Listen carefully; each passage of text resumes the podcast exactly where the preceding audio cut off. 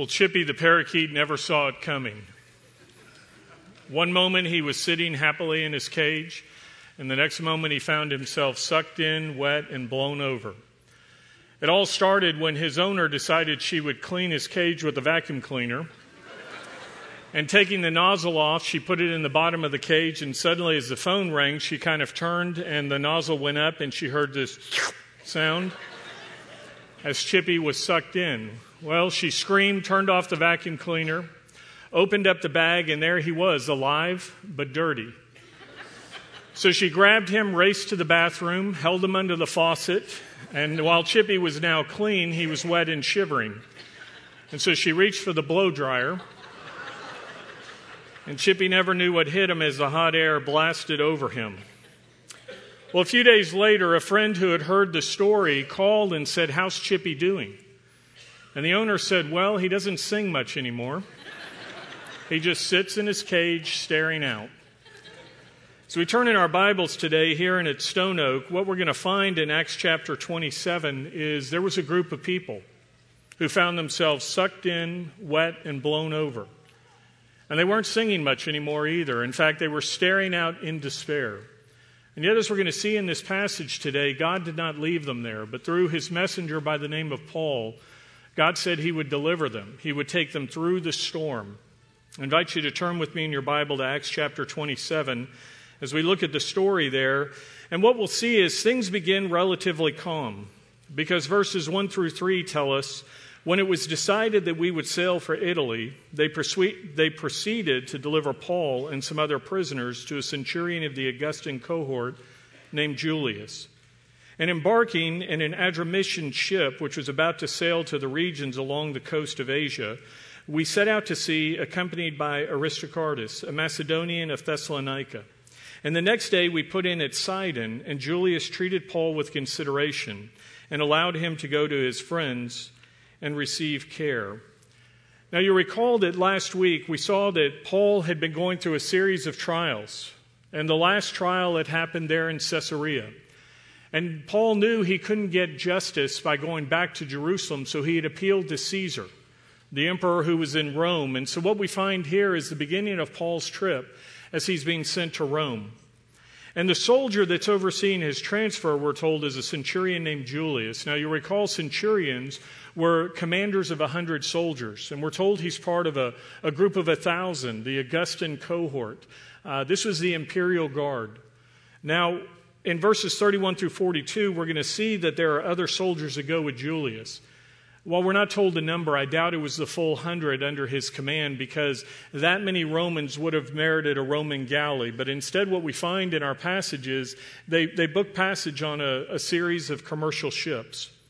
Now, as Luke tells us about this group that's going, we see he's a part of it. Remember that Luke is writing the book of Acts. And you'll notice in verse 1, he uses the personal pronoun of we. So Luke is saying, I went with Paul on this journey. Paul was, uh, Luke was a physician, as you'll recall, and so most likely he was given the ability to go as Paul's personal physician. Now we see another man went with Luke and Paul. His name was Aristarchus. And what we find is that he's referred to in Colossians 4:10 as a fellow prisoner.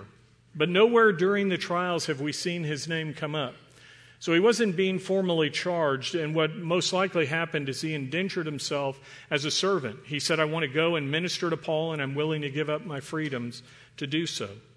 Now, verse 1 tells us there were also some other prisoners that were being taken to Rome. Now, the Greek word used here means prisoners of another kind.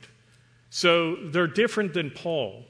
Paul, you'll recall, has not yet been convicted. Paul has been proved innocent in trial after trial what we're reading here is, in all probability, these are people who have already been convicted and condemned to die. And they were headed to Rome to die. You'll recall that one of the dark parts of Roman history is that many people were killed in the Colosseum. The Romans, uh, one of their forms of entertainment was to watch people killed in the Colosseum. And so there was a steady stream of victims that would come from the far flung provinces, like we see here, uh, this group that's being transported from Israel, the area around Israel. And so what happens is, as this group is going, imagine being one of those people that are already condemned to die. And as you're in that dark moment, knowing we're headed to our death, uh, you see a bright light of hope. Because as they're traveling, God in His mercy has put the Apostle Paul, the great evangelist, on the ship with them. And we know that Paul would have been sharing the message of hope, the message of how they could go to heaven through placing their faith and trust in Jesus Christ. Now, as they're headed to uh, Rome, we see the first leg of the journey takes them to Sidon. And we're told that Paul is permitted to visit the believers there. He receives care, encouragement, probably supplies for the long trip. And this tells us something about the kindness of Julius the centurion. Because the, the Romans were responsible for the prisoners under their care. And if one of them escaped, it would cost the soldier his life. And so it shows that Julius trusted Paul and he was willing to risk letting Paul go out of his immediate control. And he's with these other believers there in Sidon, which also shows us the spread of the gospel at that time. Now, I titled my message, How to Handle the Storms of Life. And one of the ways that we can deal with the difficulties in life is by remembering that we're not alone. God doesn't want us going through life alone. He calls us to surround ourselves with a community, which is what you're doing this morning in church. It's why Hebrews 10:25 tells us not to forsake fellowshipping together as is the habit of some, but it says encouraging one another and all the more as you see the day drawing near. When we come to church, it's not just to, to, to be equipped and learn what God's word says to us, it's also to be encouraged, to be strengthened. Because when you walk out of the doors of Wayside, many of you are going into workplaces and schools and situations where, where you don't have a lot of support in your faith. And this is a time to recharge and fill up and know that you're not alone. Now, as we look at Paul visiting with these other believers, uh, what we're going to see later is that the, the, soldiers wanted to put some of the prisoners to death. Remember, I told you that Julius is taking a risk by letting Paul uh, go out of his, his oversight. Later in this passage, we're going to see where, as the ship is sinking, the soldiers say, Let's kill the prisoners to keep the possibility of escape from happening. But before we get to that part of the story, uh, look at what happens in verses 4 through 5. They get back on their original boat, and it says they sail from Sidon to Myra. And at Myra, they board a ship that's headed to Italy. Now, this ship that's going that direction is a grain ship, as we're going to see. And it's a large ship because later we're going to read in verse 37 where there are 276 passengers on board this boat these boats, Egypt was the breadbasket of the world at the time, and they would fill these boats with grain, and they would head across the Mediterranean Sea and, and up to Italy. And because travel was difficult going westerly, they would have to uh, use islands as a windbreak along the way, something we're about to see happening. In verses 7 through 8, Luke tells us when we had sailed slowly for a good many days and with difficulty, they had arrived at Cnidus, and since the wind did not permit us to go further, we sailed under the shelter of Crete off Salmon, and with difficulty, sailing past it, we came to a place called Fair Havens, near which was the city of Lasea. Now, as you look at this map, this is the journey that's taken place so far. They began there in Caesarea, they went up to Sidon. When they get to Myra, you see the color changes to show the change of boats. Now, that red arrow up in the top left corner is where Rome is. That's their ultimate destination where they're trying to get to. And you see they're having to hug the land and come around. And as they come around Crete, they stop in this harbor called Fair Haven. But you see that it's already been difficult traveling. The wind has been against them, it's been slow going, and things are about to get worse. As verses 9 through 12 tell us, when a considerable time had passed and the voyage was now dangerous, since uh, even the feast was already over, Paul began to admonish them and said, Men, I perceive that the voyage will certainly end with damage and great loss, not only to the cargo and the ship, but also our lives. But the centurion was more persuaded by the pilot and the captain of the ship than what was being said by Paul. Because the harbor was not suitable for wintering, the majority reached a decision to put out to sea from there, and if somehow they could reach Phoenix, a harbor of Crete, facing southwest and northwest, and spend the winter there. Now it says that Paul admonishes them. That's a strong word. What Paul says in no uncertain terms is listen, we need to stop here. If we go any further, there's a danger. There's a danger to the cargo, the ship, and even our lives. He says it's wrong to go any further. Now, I wonder if that's ever happened in your life.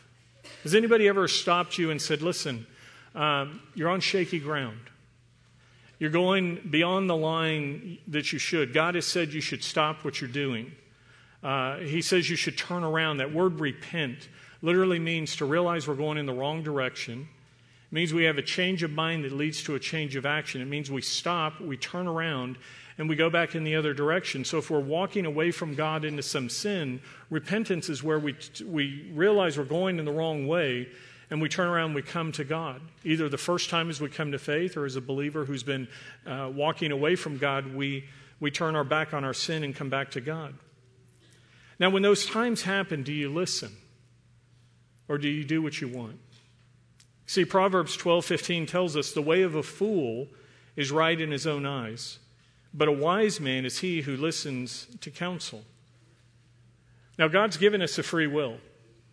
When people admonish us, when people tell us what the Word of God says, when we see it ourselves, we still have a choice. We can choose to keep going the wrong way. The Bible calls that the broad road that leads to destruction.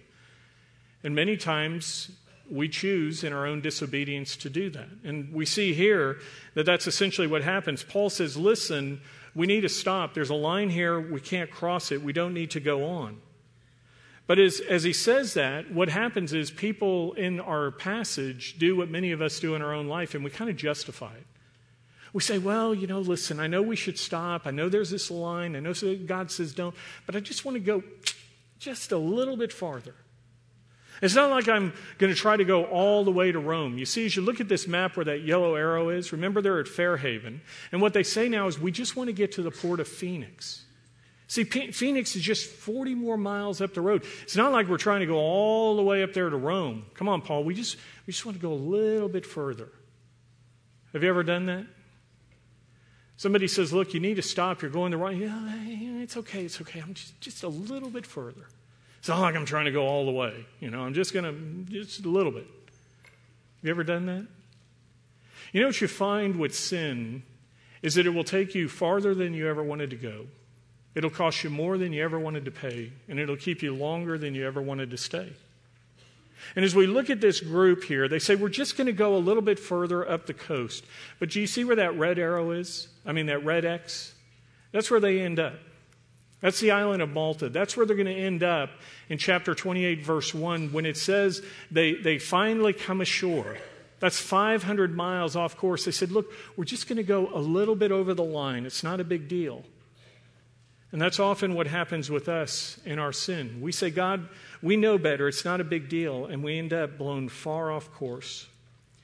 Now, when they go, it tells us in verse 9 that it was past the time of the fast. The fast here was the Day of Atonement. And this tells us on a calendar that they were, they were at the earliest at the end of September into late October. Since it was past, they're into October at this point, which is the beginning of the winter travel season. And that's when travel goes from being difficult to dangerous. Paul has already said, listen, if we go any farther, it's not going to end well. He says, I perceive this. Now, it's not that God gave him a vision. The word perceive that is used here means to know by experience. And so, what Paul's saying is, God didn't give me a vision, but he's given me life experience. As you think about Paul, as we've walked with Paul through the book of Acts, has he traveled any during this book? As you read through Acts, as you read through the New Testament, one scholar figured out that Paul traveled over 3,500 miles by sea. And as you read in 2 Corinthians 11:25, Paul says, "I was shipwrecked 3 times." I mean, here's a guy who's not a professional sailor, but he says, "I think I know something about seafaring travel." And he says, anybody with common sense can look around and see it's already been hard to get here. We, we barely made it. Common sense says, don't go on. I wonder if any of us have ever had somebody say to us, you know, listen, um, I think I know a little bit more about this than you. I know as a dad, sometimes I say to my kids, you know, I think I've lived a little longer than you, and maybe I know something a little more than you. Could you grant, you know, dad a little bit of uh, grace and understand that maybe I know something of what I'm saying? Have you ever had your parents say that to you? Be careful as you get older, you'll say those same words as well. And so Paul is a guy, he's not a professional sailor, but he's able to say, listen, God has given me some life experience and I know what I'm talking about. Now, that doesn't mean that the, the captain and the pilot, the navigator here, don't know what they're talking about either. The centurion is right to say, You guys are the professional sailors. What do you think?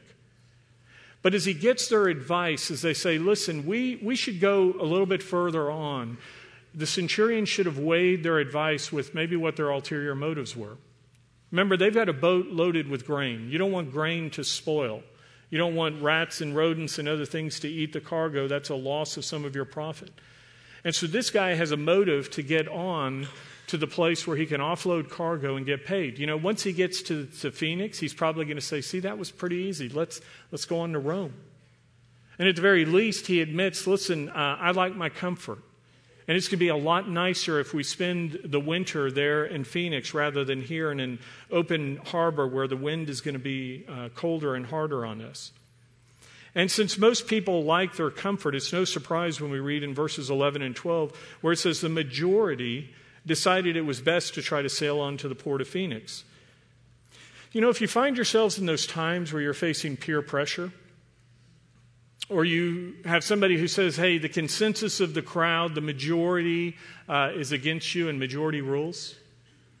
In those times where you, you, find yourself feeling that pressure to do what the crowd wants to do, I want to remind you that what is right is not always popular, and what's popular is not always right.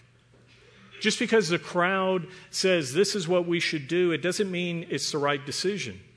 You can read in Numbers chapter 13, and there you'll see where, where Moses sent 12 spies into the land. Remember, God said, I've given you the land, go and take it. And Moses sent some spies to, and, and the instructions were bring back some of the produce, not decide whether we can get in or not. But as they came back, 10 of the 12 said, We can't do this. The people are giants and things are difficult. And it says the people lost heart. 10, the majority said, We can't do it. But two of them said, Listen, God said the land is ours. Let's go get it. But the majority overrode, and you know what happened in the story.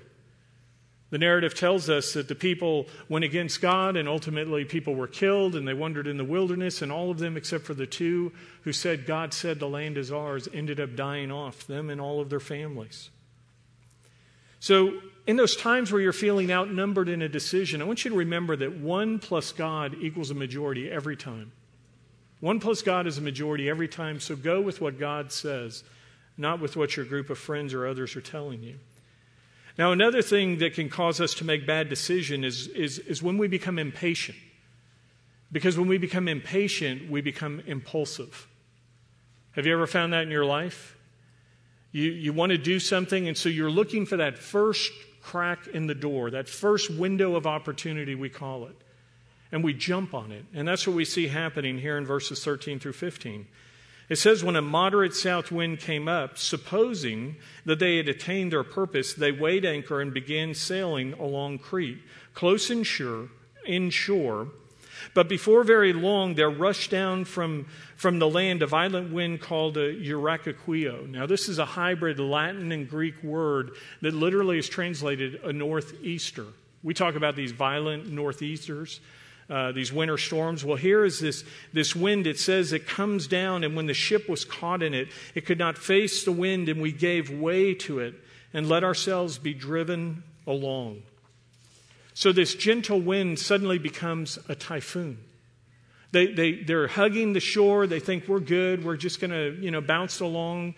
And the next thing they know is they find themselves, remember, pushed out to sea. We saw 500 miles ultimately off course. Now, there are times in our lives that we will face storms that we have no control over. I mean, remember, Paul has already said, listen, this is a bad idea. We don't need to get any further in our journey, but he was a prisoner. He had no say in it. So he's stuck on the boat because of others' bad decisions. And he ends up being carried away by the storm with everybody else. That happens to us sometimes. But there are so many storms, if we're honest, we could avoid in our lives if we would just choose the right decisions if we would weigh the consequences against our actions in advance, if we would say, I'm, I'm going to listen not to the crowd, but to what somebody who knows what God is telling us, and I'm going to listen to that. You have the Bible. If you don't have a godly uh, person in your life who can give you counsel, uh, you have the Word of God and you can see what He says.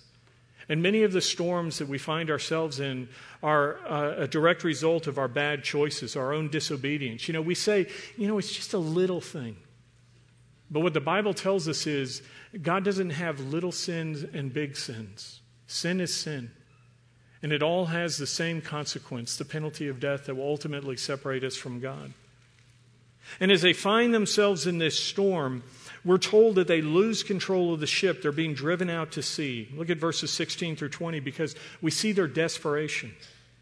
It says, running under the shelter of a small island called Clauda. We were scarcely able to get the ship's boat under control. This, this is talking about the dinghy, uh, the, the boat they're towing behind. And what it says is this thing is getting swamped and it's smashing against the boat and it's going to sink. So they haul, the, they haul it on board, it says. They hoisted it up. And they use supporting cables and undergirding the ship. The ship is groaning and breaking apart. The mast is cracking. The, the spine of the ship, the boards are pulling loose. So they start tying this boat together to try to keep it from sinking. It says, in fearing that they might run aground on the shallows of Syrtis, they let down the sea anchor. And in this way, they let themselves be driven along. Now, the next day it says they were being violently storm tossed and they began to jettison the cargo. And on the third day, they threw the ship's tackle overboard with their own hands. These are the riggings and, and most of the sails and everything. They're trying to lighten the ship to get it because it's sinking, it's taking on water. It says, since neither the sun nor the stars appeared for many days, and no small storm was, was assailing us, from then on, all hope of being saved was gradually abandoned. They, they would navigate by the sun and the stars, and it says it's pitch black. They don't know where they are. The boat is sinking. They've, they've thrown everything overboard. They've done all they can. And it says now they sit there sinking in despair. Verse 21 tells us when they had gone a long time without food, then Paul stood up in their midst. And he said, Men, you ought to have followed my advice and not to have set sail from Crete and incurred this damage and loss. And we're reading that going, Really, Paul? How petty. Everybody's about to die, and, and you want to tell everybody you were right? Now, there's a reason Paul does that. What he's doing is he's setting them up for what he's about to say. He says, Listen, you didn't listen to me last time. Are you ready to listen? Because I have something else that God wants you to hear. He says in verses 22 through 24, Yet now I urge you to keep up your courage. For there will be no loss of life among you, only of the ship. For this very night, an angel of God to whom I belong and to whom I serve stood before me, saying, Do not be afraid, Paul. You must stand before Caesar, and behold, God has granted to you all those who are sailing with you. Now, do you know what this is telling us? This is Paul's been praying. There's this storm going on, and the sailors and people are doing everything they humanly can to try to save the ship. And Paul has been doing what he needs to do, which is to go to the Lord in prayer. And as he's praying, we kind of get an idea of what he's been saying. It sounds like he was saying, You know, God, you told me I was going to Rome to preach, but it looks like I'm going to perish here at sea. I'm not really sure that I understand what's going on. So God sends this angel to say, Paul, Paul, listen, nothing's changed. My purpose is for you still to go to Rome. You're going to preach there. Nothing's changed. My promises are still in place. You know, one of the principles that we need to remember is that what God has revealed to us in the light, we should never doubt in the darkness. What God has revealed in the light, we shouldn't doubt in the darkness. Paul was told by God, I have a plan for you. And you're going to go and you're going to preach the gospel in Rome. You're going to stand before uh, the emperor. You're going to share the good news. And he says, Paul, none of that has changed. You know, the Bible tells us that, that God is not like a man. He's not fickle. He doesn't change. If God says he's going to do it, you can take it to the bank. And that's what Paul's being told. When the storms are raging, when the darkness is set in, when you're feeling lost and all alone, I want you to remember what Hebrews tells us. Hebrews 13, 5 through 6 says, For he himself, this is God, for God has said, I will never desert you, nor will I ever forsake you. So we can confidently say, The Lord is my helper. I will not be afraid. What can man do to me? That's God's promise. It's God's promise to Paul, it's God's promise to us today. Another thing we see in Paul's prayer is that he's been praying not just for himself, but for everybody else on the boat because the angel says, Listen, Paul, God has granted to you all those who are sailing with you. Paul, God's going to answer your prayer. You know, God could have taken Paul off that ship and put him in Rome. He could have rescued Paul anyway, but what Paul said is, God, in your mercy and grace, would you bring everybody else with me through this storm? And this is why Paul can say to everyone in verse 25, Therefore, keep your courage, men, for I believe that I believe God that it will turn out exactly as I have been told. But we must run aground on a certain island.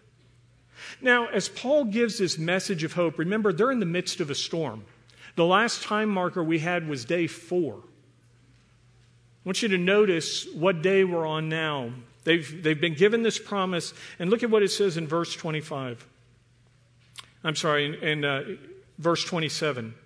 But when the 14th night came, 14, as we were being driven along about the Adriatic Sea, about midnight, sailors began to surmise that we were approaching some land. Do you see what's happening? They're in the midst of this storm. It's raging. And God says, Hey, I'm going I'm going to rescue you from the storm. And the way we would like to read the passage, the way we would like it to look in our lives, is what we see when Jesus was in the boat with the disciples and they were being tossed around in this storm. And it says they were afraid and they woke Jesus up and they said, Lord, don't you care? We're perishing. Do you remember what Jesus did? He stood up and it said, Be still. And it said, The wind and the waves stopped. And the disciples, who one moment were bailing water and screaming and fearing for their life, said, Who is this that the wind and the waves listen? And as we're reading this, as Paul says, Hey, listen, God said He's going to deliver us. We would like to read in the next verse, Be still and the storm stopped. But instead, what happens? The storm keeps raging. The wind is howling, the waves are bashing against the ship, the water's coming over the bow, people are hurling over the side. They're just sitting here going, What is happening? You said God was going to save us. And what's happening, brothers and sisters in Christ, is there are times that God says to us, I'm going to take you through the storm, and I'm going to walk with you through the storm. As you read Psalm 23, it says, The Lord walks with us through the valley of the shadow of death. It doesn't say we're all delivered from death. It says that He takes us through the storm. Have you ever read the book of Daniel? Do you remember that there are some guys in the book of Daniel? One's named Daniel, the guy who the Lord used to write it, and there were three other young Hebrew men there Shadrach, Meshach, and Abednego. Those were their Babylonian names that were given to them by King Nebuchadnezzar. And in Daniel chapter 3, there's a place where King Nebuchadnezzar's built this massive idol and he's gathered all the officials and he's put everybody out there and he said, Listen, I'm going to play this song and everybody's going to bow down and worship the idol. Uh, hit it. And, you know, everybody bows down except for Shadrach, Meshach, and Abednego. And some of the Babylonian officials who are jealous of these Hebrew guys and the way they're advancing go to the king and say, uh, King, there's this uh, three guys who didn't bow down to your idol. Nebuchadnezzar brings these boys in front of him and he says, I guess you guys missed the, the, the song because I'm going to go ahead and have them play it again and it's your time to bow down. And they said, Oh, king, you don't need to do that because we're not bowing down to your idol. And the king, it says, gets furious. He says, You're not going to bow down? Well, I've got this fire over here, and it says he heats the furnace multiple times. And he says, I'm going to throw you boys in there, and you're going to burn up. And, and these three young Hebrews say, You know, King, we're still not going to bow down. And you know what? God may not even save us from the fire, but whatever it is, He's able to. We know He can, but whether He does or not doesn't matter. We're still going to obey the Lord instead of you. This really sets off old good King Nebuchadnezzar.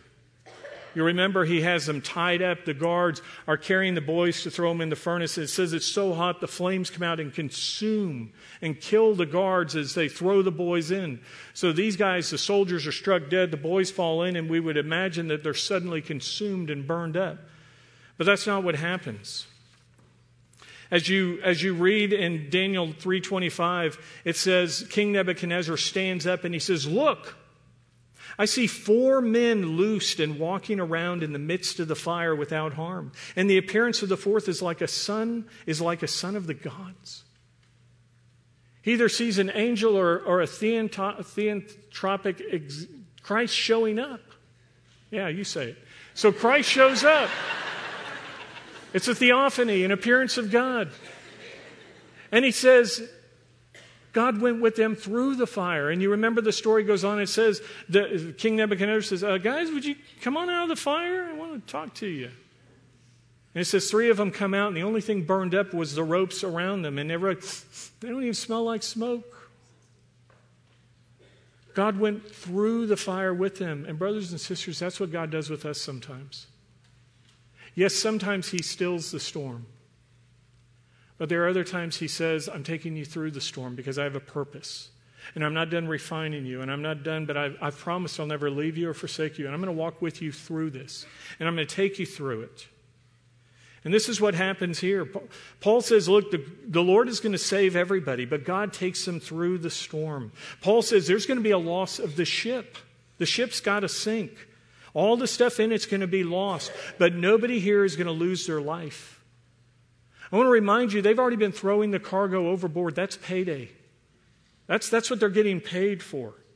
They've thrown over all the, the tackle, the riggings, all the things that the ship, that's, that's costly stuff. They've been clearing the deck in the hope of keeping the boat afloat. And you know, sometimes God takes us through a storm for that reason as well. There are times what God says to us is, I need to have you clear the decks.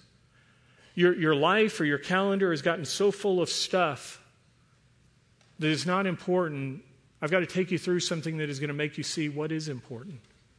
I'll tell you, there are times in my life that the decks of my life get cluttered or my calendar gets full of stuff that really isn't that important. And then something comes along where I suddenly say, the decks are cleared, the calendar is cleared, this is an immediate need or a, something that is most important, and I'm going to deal with this. And that's what God does with us. It's what God does here. They clear the decks of their life. You know, the Bible tells us that there is a day coming where everything on this earth will be destroyed by fire, except for two things.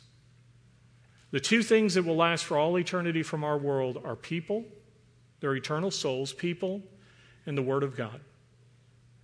So if you're going through life and you're saying, what is most important? If you're having to, to focus and prioritize, those are the two things, friends people and the Word of God that are most important. And here, what Paul is told is everything is going to be lost except for the lives of people who are with you on the boat. So, verse 27 says, But the 14th night came, and as they were driven about in the Adriatic Sea about midnight, they began to surmise that they were approaching some land. Now, remember, it's pitch black, they can't see. And the way they know this is they've been hearing for two straight weeks the wind howling, the waves busting against the boat, but suddenly these professional sailors say, You hear that? And people are going, What? And they go, Listen. And what they're hearing is the waves, not the ones that are slapping against the side of the boat, but they're hearing the backwash of waves as they're hitting the rock and the shore. You've heard those, that, that sound that the waves make. And they say, I think we're getting close to land. And so it says they start taking soundings. They lower a rope with a weighted end and they, they say, Yeah, it's dragging bottom here. They do it a little while later. They say, it's, it's, There's less rope going out. We're getting shallower and shallower.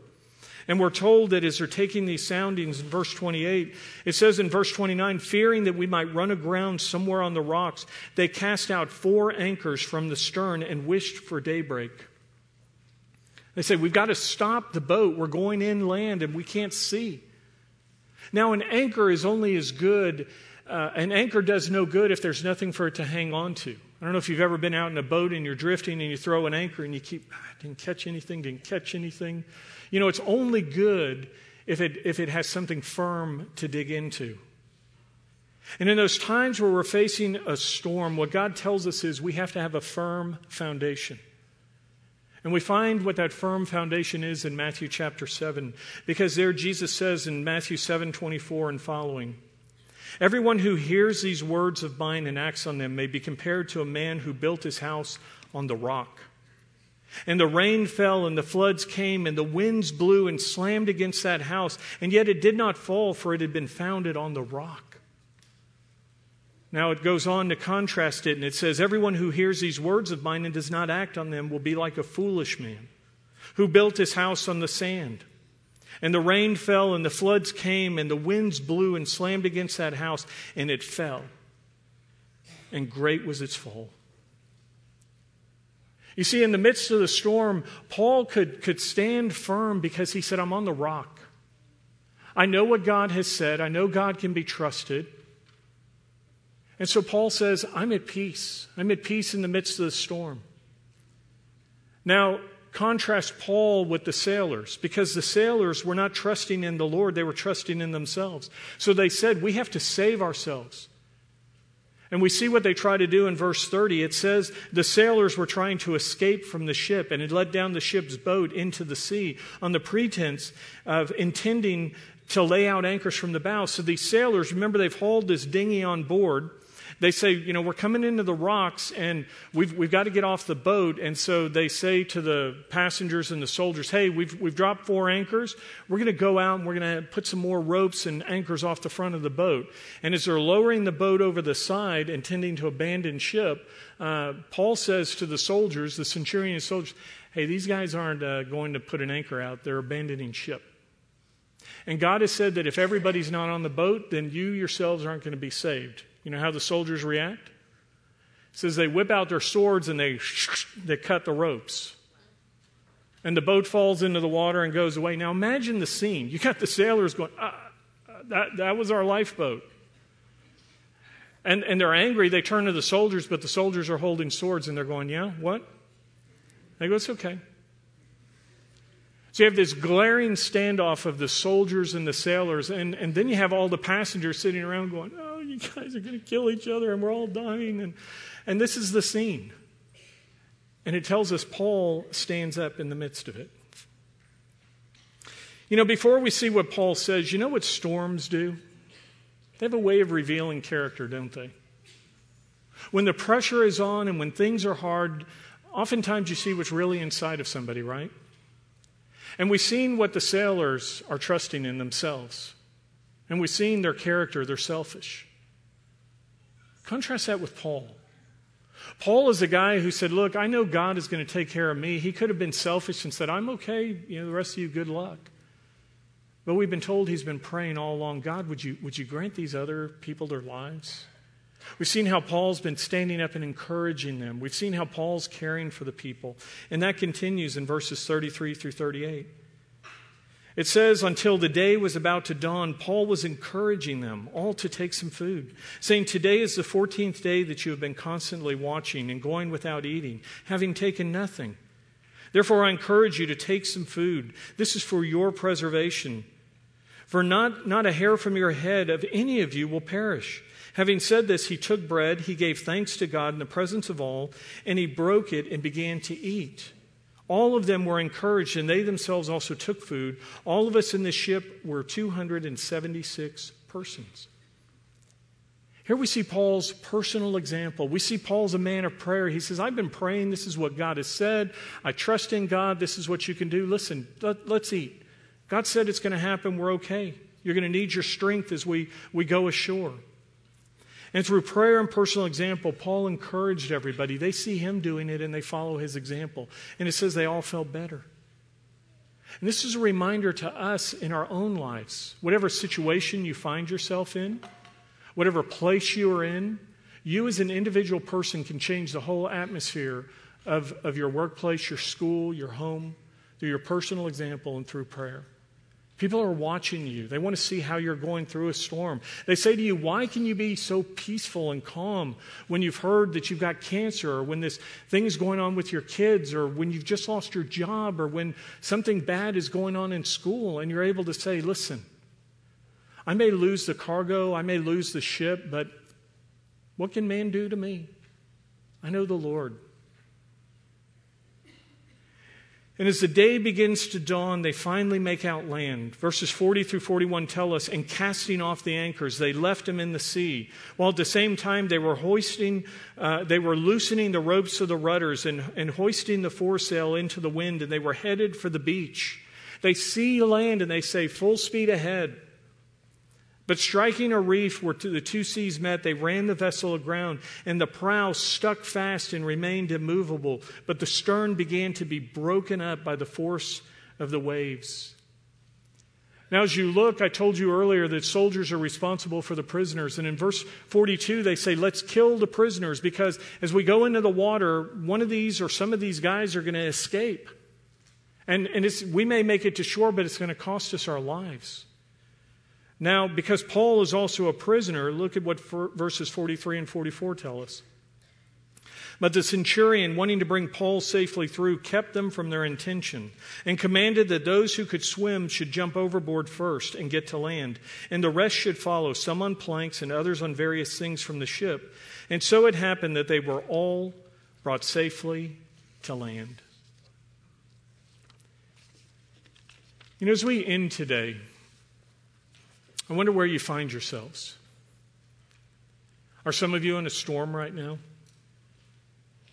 Are some of you feeling like you're in over your head and the waves are washing over you and things are breaking apart all around you and, and you're saying, Roger, I don't know, I don't know how this is going to end.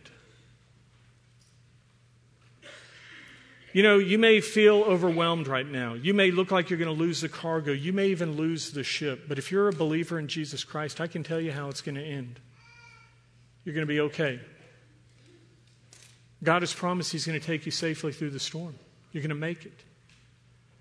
Now, you may be sitting here saying, whoa, whoa, wait, wait a minute, Roger. Did you just promise that my loved one who has a terminal illness is going to be healed? Did you just promise that I'm going to be uh, rich and famous and all these things I want? No, I didn't say any of that. What I said to you is, God has made a promise to us who know Jesus Christ, who are standing on the firm foundation of our faith, that when it's all over in this world, we're okay. We're better than okay. We're in His presence. We're a part of His family. We'll be with Him for all eternity. I don't know the details of every storm that some of you are facing here. I know the details of some of your lives, and they're, they're very difficult. And the waves are crashing over you, and the boat is breaking apart, and you've lost the cargo, and you're fearing everything, including the loss of your earthly life. Last Sunday, when the service was over, a, a young man in our church came up and said, uh, Roger, my dad's in the hospital. His dad is a member of our church, and he's been a long time part of Wayside, and he said, My, my dad has cancer. And I prayed with this man, and, and we ask God to be gracious and heal his father, and like good King Hezekiah, to extend his days. But then I went to see this man in the hospital. As soon as I finished up here at church, I headed over to the hospital, and as I walked into the room, uh, there was this man. His wife was in the room. And as I sat down, we started out with a little small talk, and finally the man said to me, Roger, I've, I've just gotten a, a pretty bad diagnosis. I have advanced cancer. It's all throughout my abdomen. The doctors say there's really nothing that they know how to do about it. I'm going to have exploratory surgery this week to see if anything can be done. But he said, he said, I think my days are, are very short. That's a storm, friends. That's the cargo's gone overboard. The ship looks like it's going to be lost. And in that darkest moment, there was still hope, there was still light. Because not only did we talk about the fact God is a miracle God, and as I said already, King Hezekiah was told, Your life's over, but God extended his days. And I pray for people to be healed. If God heals them, it's not because of me, it's because of his mercy and grace. He heals people if he chooses. But as we talked about the reality that, yes, maybe your life, your days here on earth are coming to an end, we were able to talk about the truth of the hope of heaven that we have that God promised this man he's going to take him through the storm. Remember, Psalm 23 says, Yea, though we walk through the valley of the shadow of death, I will fear no evil, for thou art with me.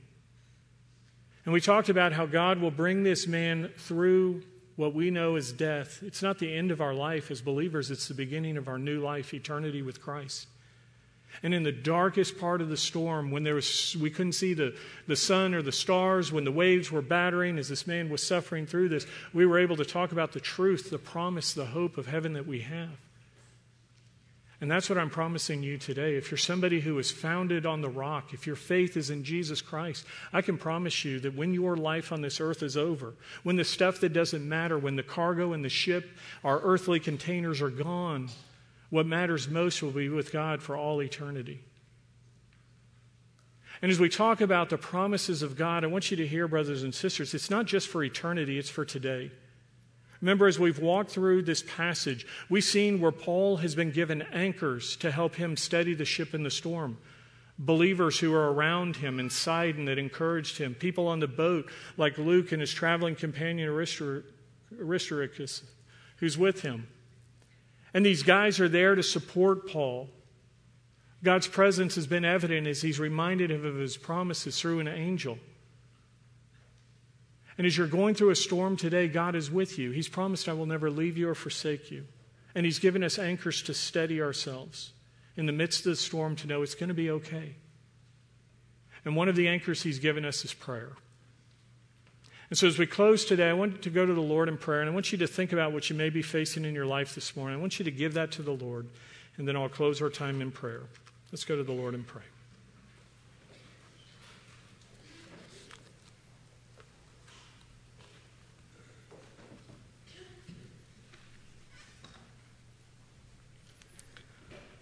Lord God, you know the needs that are here this morning. You know the storms that your people are facing hardship, broken relationships, terminal illness, fear of failure. The list can be endless, but Father, we know that in the midst of all of this, you haven't promised to still every storm. You haven't promised us that we'll have an easy life as believers. In fact, what you said to us, Jesus, in John 16 33 is these things I've spoken to you that in me you may have peace. In the world you will have tribulation, but take courage. I have overcome the world. Jesus, we thank you for that promise, that truth that you've conquered sin and death. And because we can trust you for all eternity, then we can trust you for the things we're facing today and tomorrow and the next day. As we think of Paul and the suffering he faced, he, he said in 2 Timothy 1:12, "I know whom I have believed in, and I'm convinced that he is able to guard what I have entrusted to him until that day." God, we know that Paul was speaking ultimately of his eternal life in you, but he also knew he could have peace in the midst of the storm. And you offer that to us today through your Son. So I pray, Lord, if there's anyone here today who does not have their faith on the rock, that does not have you, Jesus, as their Savior, that today they would turn to you. And for the rest of us, Lord, who know you as our Savior, may we walk with you. May we hold on to you. May we not doubt in the darkness the things you've promised in the light. We thank you, God, for your love for us and your presence in our life and how you take us through the storms if you won't still them. Thank you, Lord, for loving us and being good to us. We pray these things in the name of our Savior, Jesus Christ.